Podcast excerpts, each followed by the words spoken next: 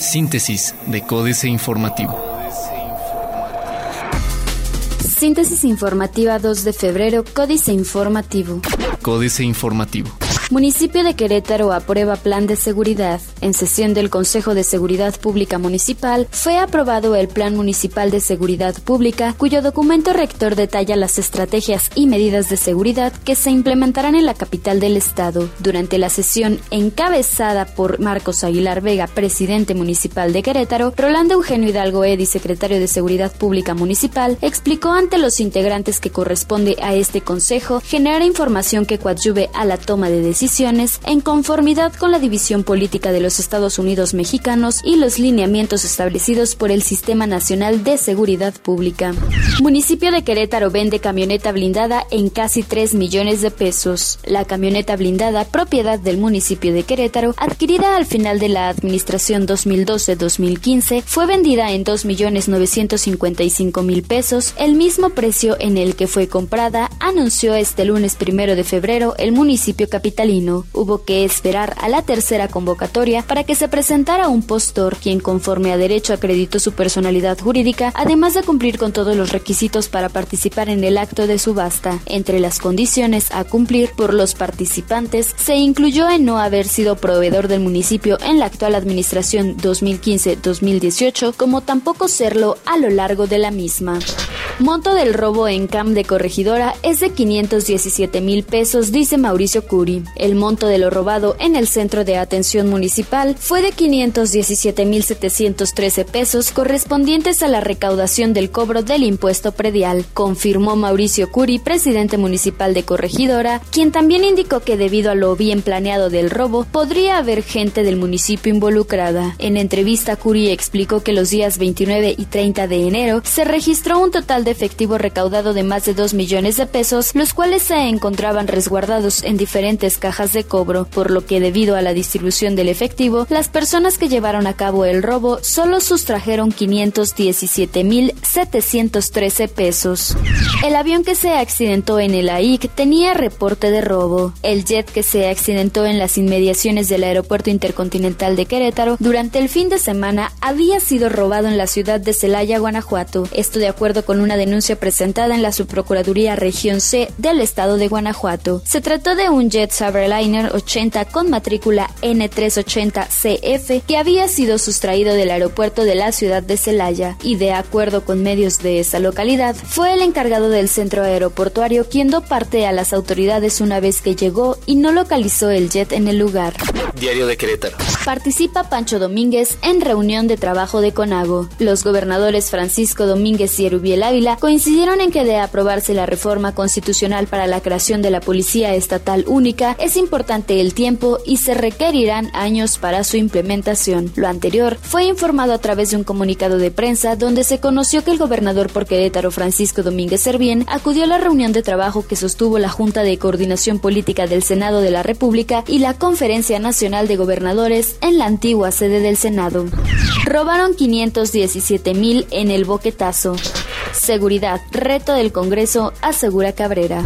Cuarto de guerra. Uf, que nadie extraña en el Tribunal Electoral del Estado de Querétaro a la expresidenta Cecilia Pérez Cepeda, quien dejó botada la chamba para brincar al Tribunal Superior de Justicia. De hecho, hasta agosto están sin ella. Y no se debe a lo liosa que puede ser, lo es, sino porque el TEC quedó casi en la indigencia por un severo recorte presupuestal que le recetaron y el sueldo vacante los ha sacado de muchos apuros. El corregidor. Destacan instalación de 148 nuevas empresas. Arranque de microparque a más tardar en marzo. Sumarían Camino de Santiago a ruta de Fray Junípero Serra y Misiones. Preocupan menores explotados laboralmente en Querétaro. Noticias. Formaliza municipio venta de camioneta. 157 emplazamientos a huelga son revisados por la Secretaría del Trabajo local. Se alista proyecto de 200 millones de pesos para el río Querétaro, anuncia Irán Villeda. Reforma. Incentivan precios usos de gas natural. Autorizan ejercer garantía de ICA. Suben fraudes 56% en la Ciudad de México. Hipoteca Puebla el gobernador. El gobierno de Puebla que encabeza Rafael Moreno Valle comprometió los ingresos estatales por impuestos sobre nómina durante los próximos 50 años. El mandatario se comprometió a enviar todos los ingresos de este impuesto que obtenga su administración y lo que recauden los gobiernos que le sigan a un fideicomiso administrado por la empresa Evercore, propiedad del exsecretario de Hacienda Pedro Aspe. La jornada. Suben 15% los adeudos con el fisco de contribuyentes morosos. Aumento de precios por volatilidad y presiones sobre el peso prevé el Banco de México. Gana 275 millones de pesos al día la banca comercial que opera en el país, informó la Comisión Nacional Bancaria y de Valores. La Organización Mundial de la Salud declara emergencia sanitaria mundial por el Zika. Excelsior. Ingresos extra dan apoyo a finanzas de México. Hay 3 millones de jóvenes en riesgo por estado de ocupación. 3 millones de personas de entre 15 y 24 años, que representan 14.1% del total de este segmento de la población, son vulnerables por condición de ocupación y deben ser el objeto de atención de las políticas públicas para la juventud de México, establecieron Gerardo Leiva y Rodrigo Negrete, director adjunto e investigador respectivamente del área de investigación del Instituto Nacional de Estadística y Geografía.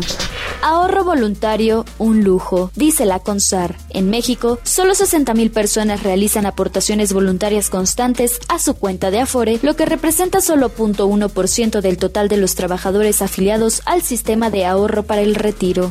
Conago plantea a Senado que mando único sea temporal. Los gobernadores del país pidieron a la Junta de Coordinación Política y a la mesa directiva del Senado aprobar ya la propuesta presidencial para crear el mando único policial a fin de crear solo 32 cuerpos policíacos con policías municipales desarmadas y de proximidad y aclararon que puede ser una medida temporal siempre con el objetivo de recuperar la tranquilidad y seguridad del país. Internacional. Wall Street apuesta contra el yuan. Holanda apremia a Obama a levantar el bloqueo a Cuba tras reunión con Raúl Castro. Los planes comerciales de Turquía en América Latina. Sufre Trump sorpresiva derrota. Otros medios. Alphabet superó a Apple como la empresa mejor valuada. Samsung presentará el Galaxy S7 este 21 de febrero. ¿Cómo será?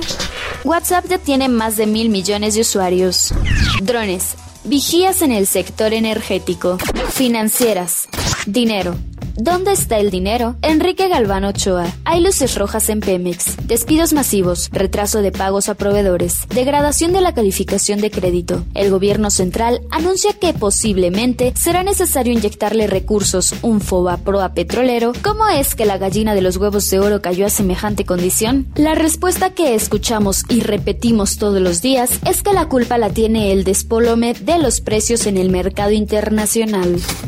México S.A. Elecciones. Roto con descosido. Carlos Fernández Vega. En este maravilloso 2016, una vez más se juntan roto y descosido, pues el desgastado ambiente político social va de la mano de la pésima situación económica. Van de la mano día a día empeoran y tienen fecha en el calendario. Próximo 5 de junio, día de elecciones para gobernador en 12 estados de la República en los que la circunstancia de por sí es delicada. Capitanes. Vicente Yáñez. Contento el presidente de la Asociación Nacional de Tiendas de Autoservicio y Departamentales porque aunque el país creció poco en 2015, el sector minorista cerró con 6.7% de incremento en ventas, registrando en diciembre su mejor Navidad en 10 años. Su pronóstico es mantener ese ritmo en 2016. Políticas.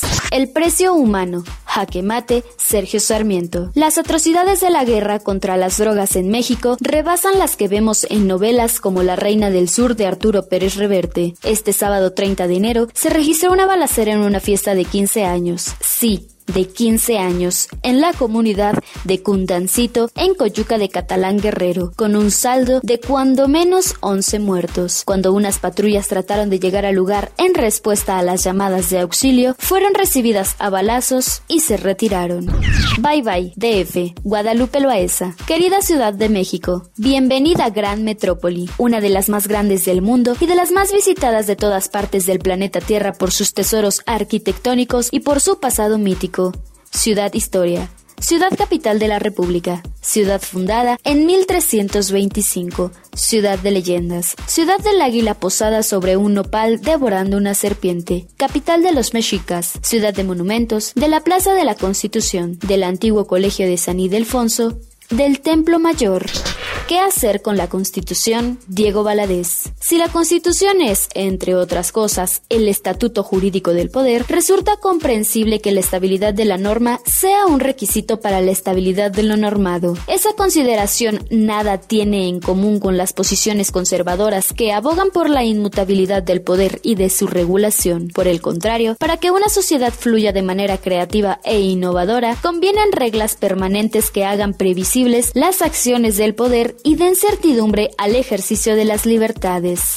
Astillero, cárcel para Javier Duarte, Julio Hernández López. El actual gobernador de Veracruz, Javier Duarte de Ochoa, tiene como destino ineludible la cárcel. Conforme a los dichos en público y en privado con los que han fanfarroneado de justicieros, los candidatos de los dos partidos con más votos en esa entidad, que a su heroísmo histórico debe agregar el de haber soportado el paso devastador de Fidel Herrera y del mencionado Duarte por el Palacio de Gobierno con sede en Jalapa.